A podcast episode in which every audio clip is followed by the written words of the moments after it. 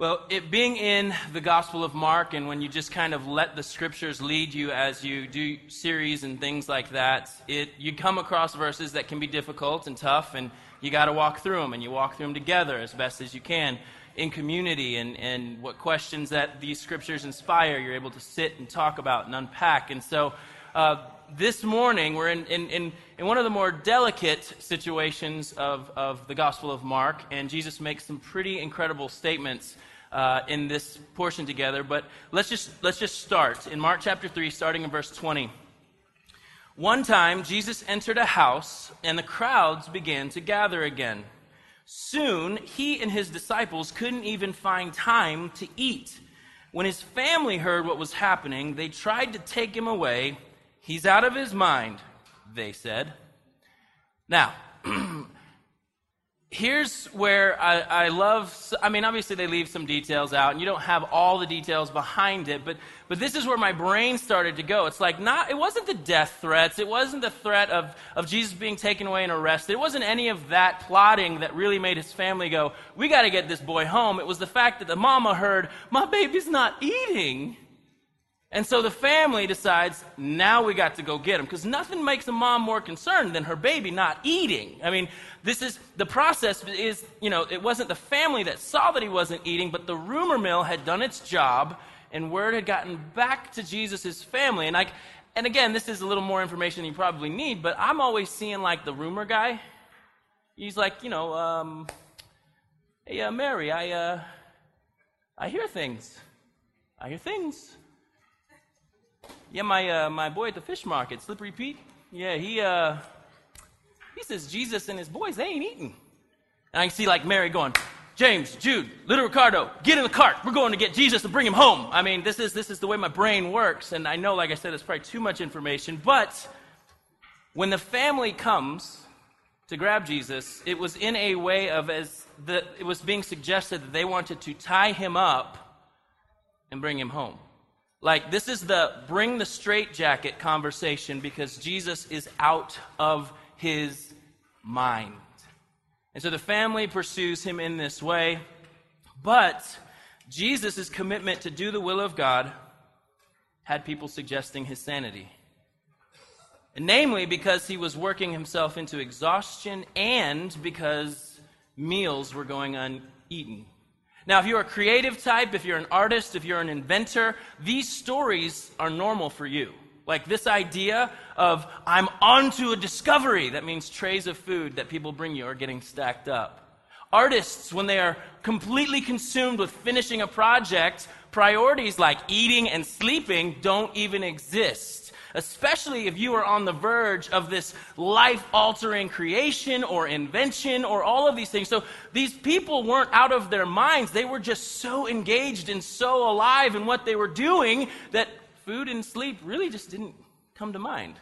I get that way when I get on a project, and I'm sure many of you who are in that same vein, you're that person who is on the front end of creating something, and you're just like, this is consuming me, and I'm consumed with it, and I have to finish it, and I don't care about my belly right now.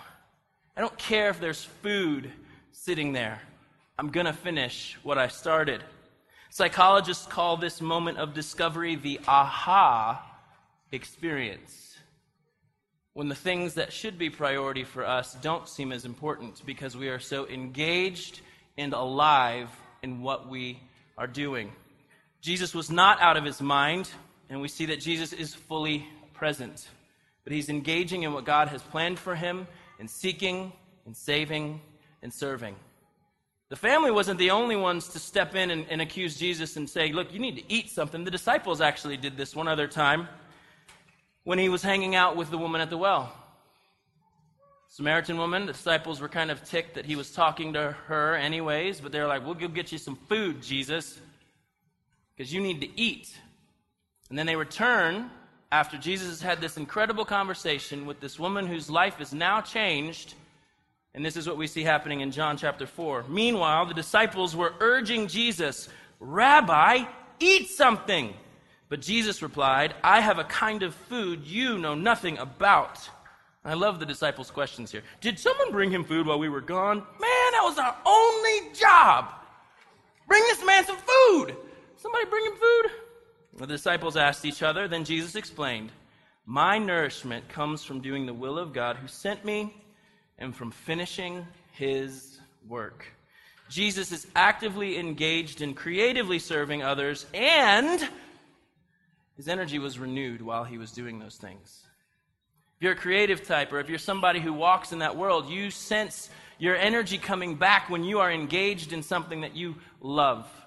When you're doing something that you enjoy, you find yourself, maybe you're not getting the food your body needs, but you are actually participating in the thing that brings you to life, and you're actually renewed in your doing those things. Typically, ignorance in the heart results in ignorance coming out of the mouth.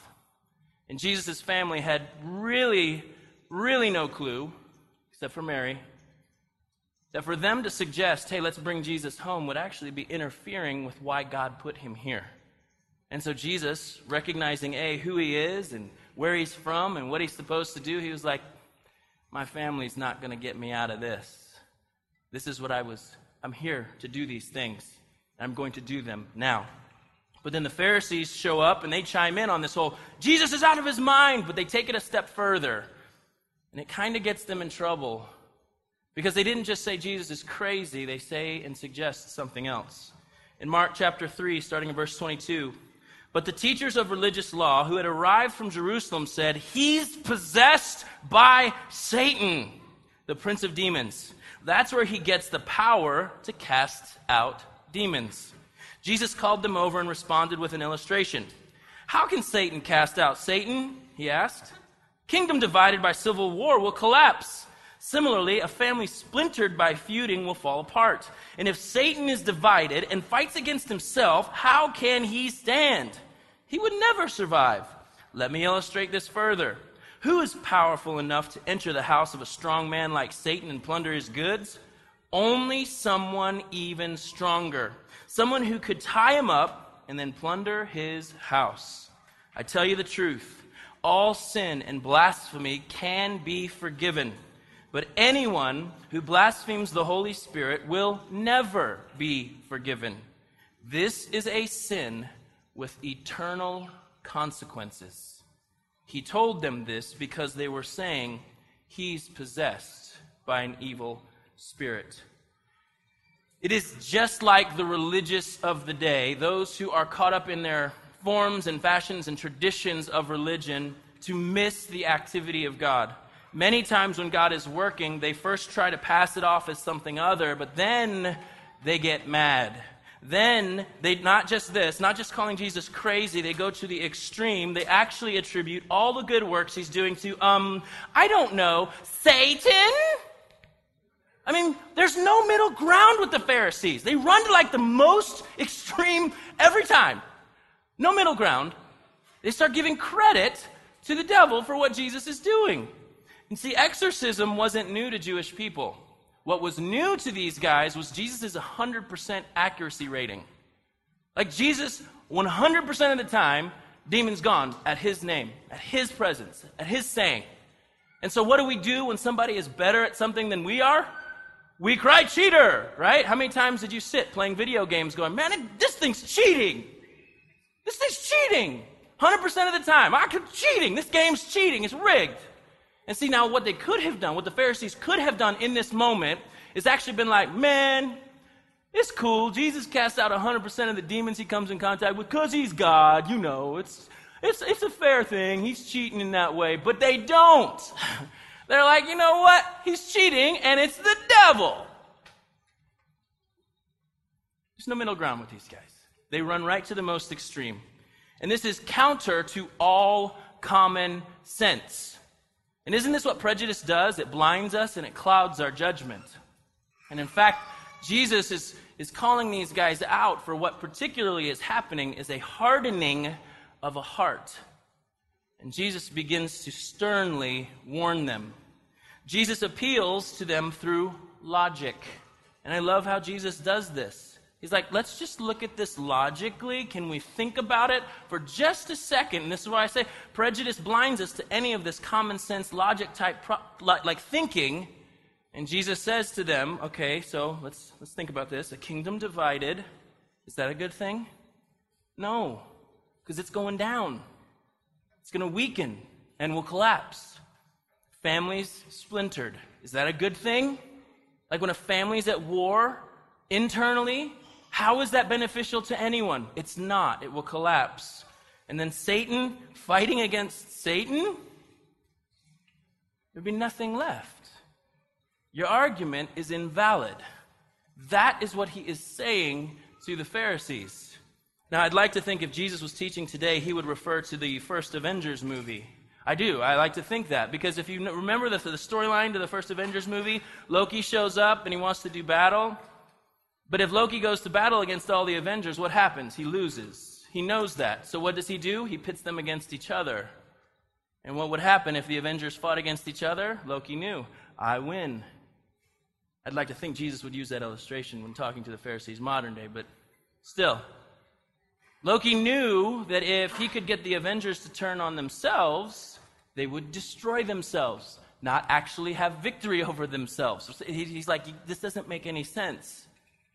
So Jesus goes on to explain for there to be any traction in this battle, you have to have a stronger man who is capable of walking into the strong man's house, tying him up, and taking all of his things. And I love that picture of Jesus. Like, I love Jesus walking into this strong man's house, kicking the door down, like, this is my hat now. My hat. Totally my hat. That's a reference many of you probably will never know, but that's okay. But Satan being a strong man, He's obviously acknowledging that there's been some power that this, this guy is walking in, and that he's got a house, and there's some, some things being kept in there that cannot get out on their own. Satan's house being this grip of sin and death. Satan's possessions being those people under that grip of sin and death. And as Jesus walks in as the stronger man, not only does he take the things out of the house, he also ties up and binds this strong man. Jesus is stronger. And I know sometimes we like to give and attribute strength to other things, but the reality is Jesus is that stronger man. Jesus walks in to this house Satan strong, yes, acknowledging that, death, sin, gripping his possessions, and Jesus, because of who he is and his strength, walks in and takes it. Not only does he take it, but he binds Satan, ties him up. Jesus is stronger. Now, Jesus, after this illustration, introduces this, this phrase and over and over and over, we hear him say, I tell you the truth. And it's not because Jesus was lying about everything else he'd already said, but it's because he's going, hey, wake up. Pay attention to what I am about to say, because what I am about to say really, really matters. Yes, Jesus addresses there the Pharisees' silly logic, but he's saying to them in a very serious tone, You are bordering on total destruction in your thinking. You are bordering on the game being over for you if you say these things. If you do these things. He says, look, all sin and blasphemy can be forgiven. It will be forgiven. But there is a sin that leads to eternal consequences. I think he needs to say, I tell you the truth in these statements, because we start to freak out, right? Tell somebody there is a sin that is unforgivable. And in your brain and in your heart, you just start running through the list of your life, don't you? Wait a minute. Hold on. Unforgivable sin. There's a sin that's unforgivable. Okay, so did I? Okay, there was that one time I did punch that dude, but then when I apologized, I wasn't really sorry for it. So is that, am I still? For, what, is, what, what is it? This thing, these lists, we start running through in our brains and we start asking the questions Could I actually commit the unforgivable sin? Have I actually committed the unforgivable sin, even accidentally? This is how the brain works. We start panicking. We start going, What is it? What is it? How does it work? But first, I just want to make sure we know what the unforgivable sin is not. But to do that, I really do have to say for those of you that know the gospel, love the gospel, and not just attending church, you're going to say in these moments, You're right. I love this.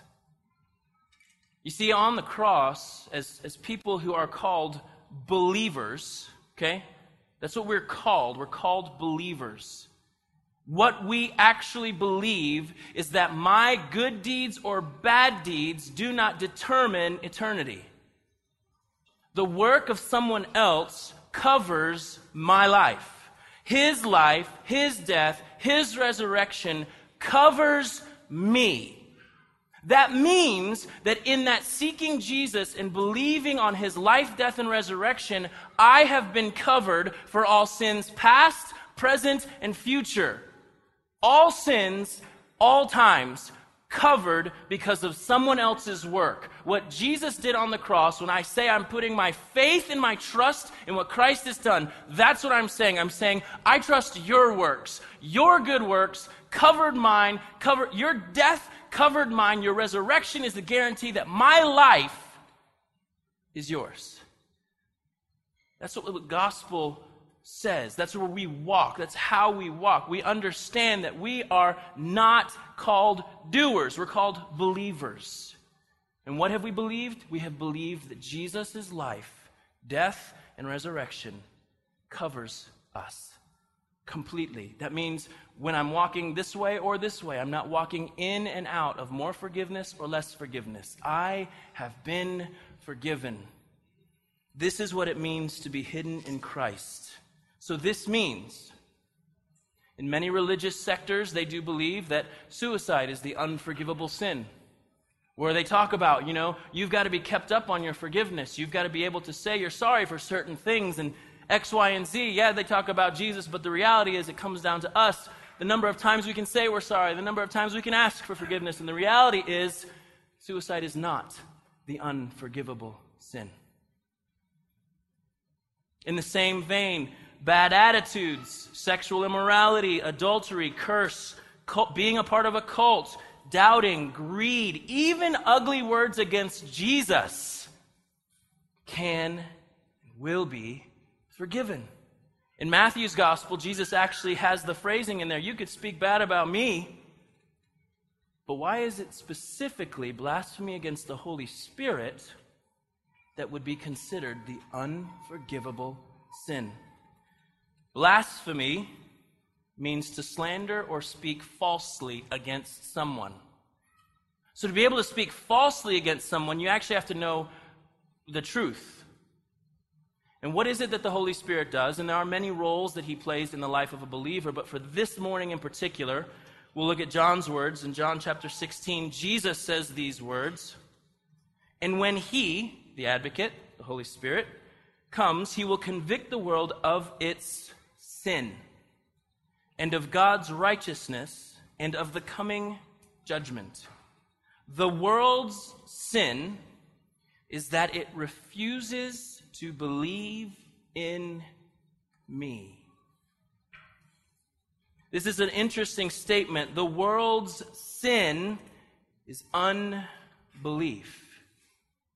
I know there are many of us that probably keep a list of our sins in our head going, yeah, that one, that one would totally keep me out of the presence of God in the future. That one would keep me totally, you know what, I know what I did, I know what my action was, I know what I said. That one would totally. Jesus is saying the Holy Spirit comes, convicts us, of our sin, and that that sin is that we refuse to believe Jesus.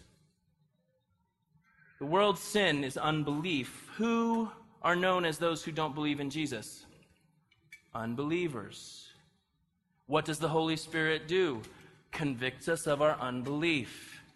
It's at hearing His lead, pointing us to the only way to be forgiven in Jesus effectively, I was looking, and, and this is how awesome the internet is. I was looking for a picture of that guy, you know, who's standing on the edge of the branch. He's standing on the branch, and the tree's over here, and he's cutting with the, the saw, you know, on this side. I was just looking for a comic or a picture, but because the internet, you get to watch somebody actually do it.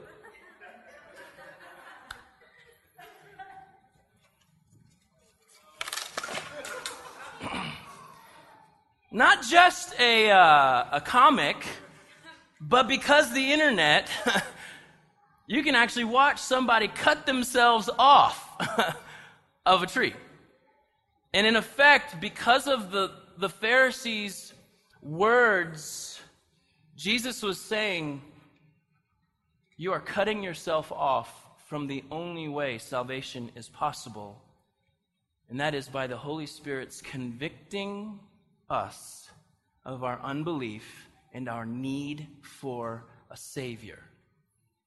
What separates me from God is rejecting the Holy Spirit's work of conviction that Jesus is who God says he is. Unbelief now, see, my potty mouth, my secret addiction, my whatever you're thinking of is this outer result of ultimately unbelief. But my individual curse words that I have spoken in this life are not what cuts me off from the Father. Unbelief. This is how serious Jesus is with the Pharisees. You guys, you have not committed it yet, but you are bordering on this. You are rejecting the way you could be saved. And this is, and I tell you the truth statement, this is the unforgivable sin. Truly, if you think about it, to reject the only way one can be forgiven for an entire lifetime is, follow me logically, unforgivable. Jesus in John 14, 26 explains what the Holy Spirit will do. But when the Father sends the advocate as my representative, that is the Holy Spirit, he will teach you everything and will remind you of everything I have told you. There are times we like to put characteristics on the Holy Spirit that I don't even think the Bible describes the Holy Spirit doing. And so when you have questions about the role of the Holy Spirit, turn to the Word. Turn to Scripture. Turn to Jesus. Jesus talked about the Holy Spirit. He talked about his role in salvation. He talked about why he would come to convict the world of its sin, and its sin is it has refused to believe in me. Jesus, chances are, he knew the hearts of the Pharisees because we know through the Gospels that he can read both men's hearts and their minds. And he pointed to this extreme because as the Pharisees had just seen Jesus heal a mute and a demon possessed man, they hardened their hearts toward this clear miracle from God. It's fascinating if you read Paul's letters, he never mentions an unforgivable sin. Jesus is the, in three of the four Gospels, an unforgivable sin is mentioned. There are lists that Paul explains to the church that point to how we can know who and what we've put our trust in. If I'm practicing and blatantly running towards sexual immorality, greed, idol worship, slander, murder, division, all the lists that we see in the New Testament, then chances are I've not turned to believe on Christ. Chances are I have not let the Holy Spirit play that role of convicting me of, of my sin, my unbelief, and I am still walking in what I believe to be true. And that is that sexual immorality, greed, my kingdom, division, whatever it is, that's my way. And for the Pharisees to reject the Holy Spirit's invitation to believe on Jesus is to effectively reject the only way for life to happen. But that which is unforgivable is unbelief. Paul uses the phrase, those who practice these sins will not inherit the kingdom of heaven. The outer practice of a sin is the result of an inward heart of unbelief that Jesus is enough. Many of those lists sexual immorality, greed, slander, murder Paul says directly after, You guys used to live this way. You used to. But now, through faith in Christ, your lives look totally different. The life you live is now not by your own strength or by your own understanding, but the life you live is by faith in the one who loved you and gave himself up for you. So, Paul, even in these lists of these things, he's saying, look, you, some of you used to live this way. This was your normal. And now, because of your faith in Christ, game has changed completely. The author of Hebrews says it this way but Christ, as the Son, is in charge of God's entire house. And we are God's house if we keep our courage and remain confident in our hope in Christ. That is why the Holy Spirit says, Today, when you hear his voice, don't harden your hearts as Israel did when they rebelled, when they tested me in the wilderness. Jesus is that stronger man who busts into the house of the enemy, ties him up, and takes those that are his out of that house because of his strength, not because of ours. Because of his ability, not because of ours. Because of his life, his death, his resurrection, he is the stronger man. When I talk with teenagers or people who say this phrase, I'll give my life to Christ then. And then they fill in everything else underneath. They're like, well, when I'm 30, I'll get serious about following Jesus. But I'm 18 and I got my own things to do. I'll do whatever I want. And then when I start having kids and realizing I need to get back into church, then I'll start following Jesus. My question to you is this How do you know that?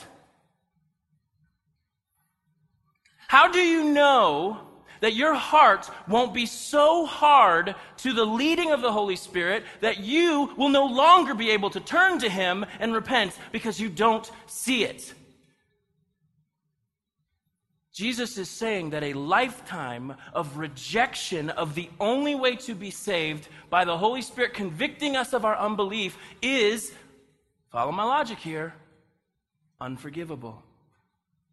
If the only way to forgiveness is belief on Jesus and a lifetime of rejection of that, how do you know your heart will not be so hard to the Holy Spirit's introduction that you need a Savior that you will not be able to turn and repent? I mean, obviously, Jesus said, Don't worry about tomorrow. We don't even know if tomorrow is guaranteed. Today's got enough troubles of its own. That is why I believe when the scriptures say, Today, when you hear his voice, it is the Lord inviting people into relationship through faith in Christ. To any of you in this room, to myself who feel the weight of your sin and a longing to turn from that sin, turning to Christ, the Bible promises and the cross displays that you will be forgiven. This is why Jesus is the total deal. As Christ followers, we don't come around singing our praises. We sing the praises of the one who loved me and gave himself for me. And as the Holy Spirit convicts us of our unbelief, we see that it is in turning to Jesus and it is belief that saves us. It's when we can no longer repent that we have gone too far, when we have hardened our heart to his calling and find ourselves unable to respond but for you today. That's why today is the day of salvation. A lifetime of rejection of the conviction of the Holy Spirit of our need for a Savior is the only sin that God cannot forgive. Unbelief is why the Holy Spirit stepped in to convict us of our unbelief so that we might turn to Jesus and look to Him to rescue us.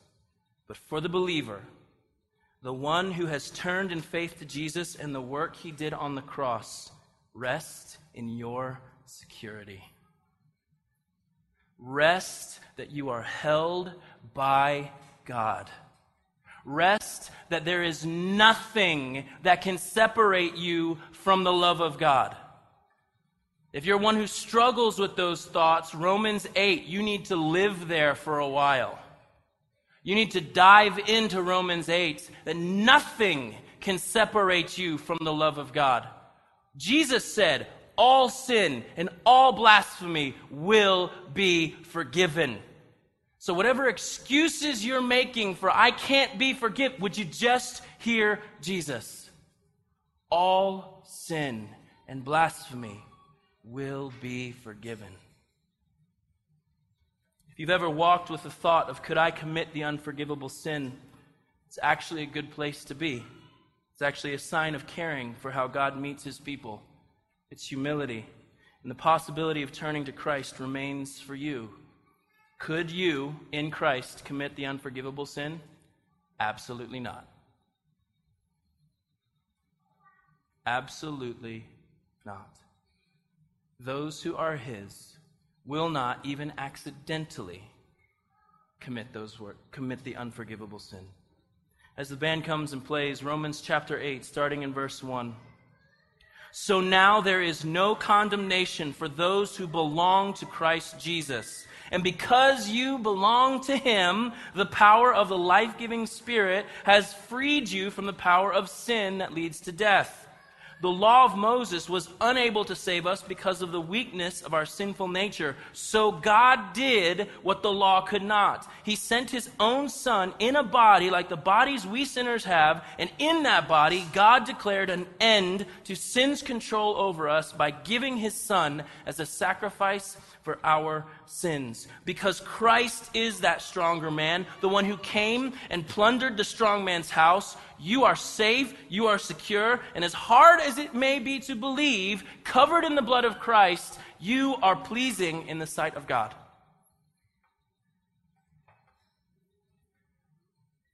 This is the magnitude of the Holy Spirit stirring us to recognize our need for a Savior, covered in the blood of Christ. Jesus did not pay some of it, Jesus paid for all of it. Jesus points out that Satan would not be the one destroying his own house, but nonetheless, Satan's house was being destroyed because a stronger man came in, bound him up, plundered his house. Jesus is stronger. John 3:16 For this is how God loved the world he gave his one and only son so that everyone who believes in him will not perish but have eternal life. Romans 10:13 For everyone who calls on the name of the Lord will be saved. This is where we rest. This is what we rest in. Not my works, not my ability or inability to keep something or not do something, but I rest in the total work finished on the cross. This is what it means to be hidden in Him. It is not a combination of words that reconciles you or condemns you. So if you have said the words, ah, I hate God, I hate Jesus, I hate all of that stuff, even you, Jesus said, could be forgiven. Jesus said it. If Jesus says it, you need to take it to the bank. And if the Holy Spirit is convicting and going, you have not placed your trust in Christ, do it. Today is the day of salvation. Today is the day of salvation. Not tomorrow, not next week, not later, but today, when you hear his voice, don't harden your heart. Today is the day of salvation. It is a posture of your heart. The Holy Spirit indwells his people by faith. The Holy Spirit tells us of Jesus. And to blaspheme the Holy Spirit is to reject God's way of salvation. It's to close the door and say, I'm good, I'll save myself. But the Holy Spirit invites us to believe on Jesus. So this morning, I want to close a little differently than we, than we might normally. But sometimes there's those moments when you just want to declare something. You just want to say it. You just want to say it out loud. And so this morning, as, as before the band plays, I, I just want to give us that opportunity because sometimes you come into a place like this and you come from a hard week and you're just walking around people who don't care, who don't believe, who don't anything, and you just want to stand shoulder to shoulder with people who would say, I believe that Jesus is who the Father says he is. You just want to say that out loud. You just want to proclaim it, declare it together. If that's you, and you're like, man, I want to do that. Just stand right here. You can just stand in this room if, if you don't want to, you don't have to. But if you just want to say, I believe he is who he says he is, and you just want to stand together, you can do that.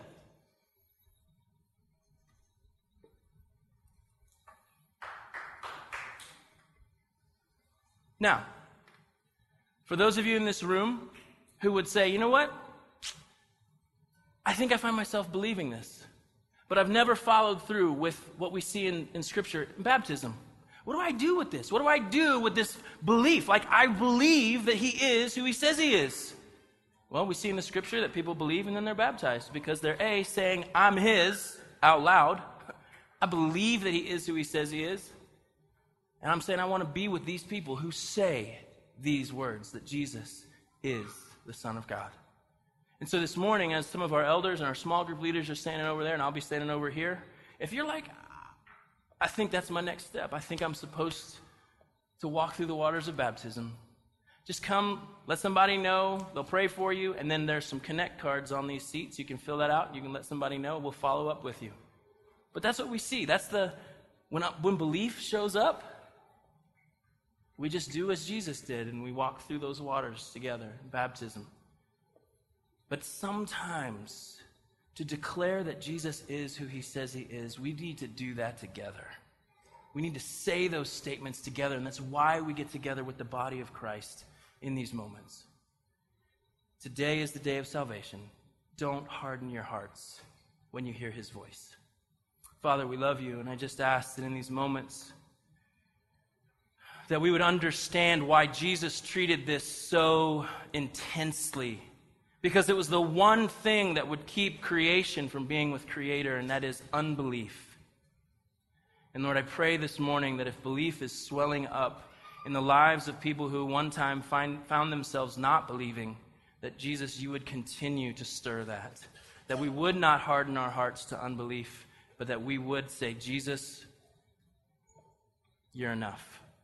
You are the Son of God. It's in your name we pray all these things.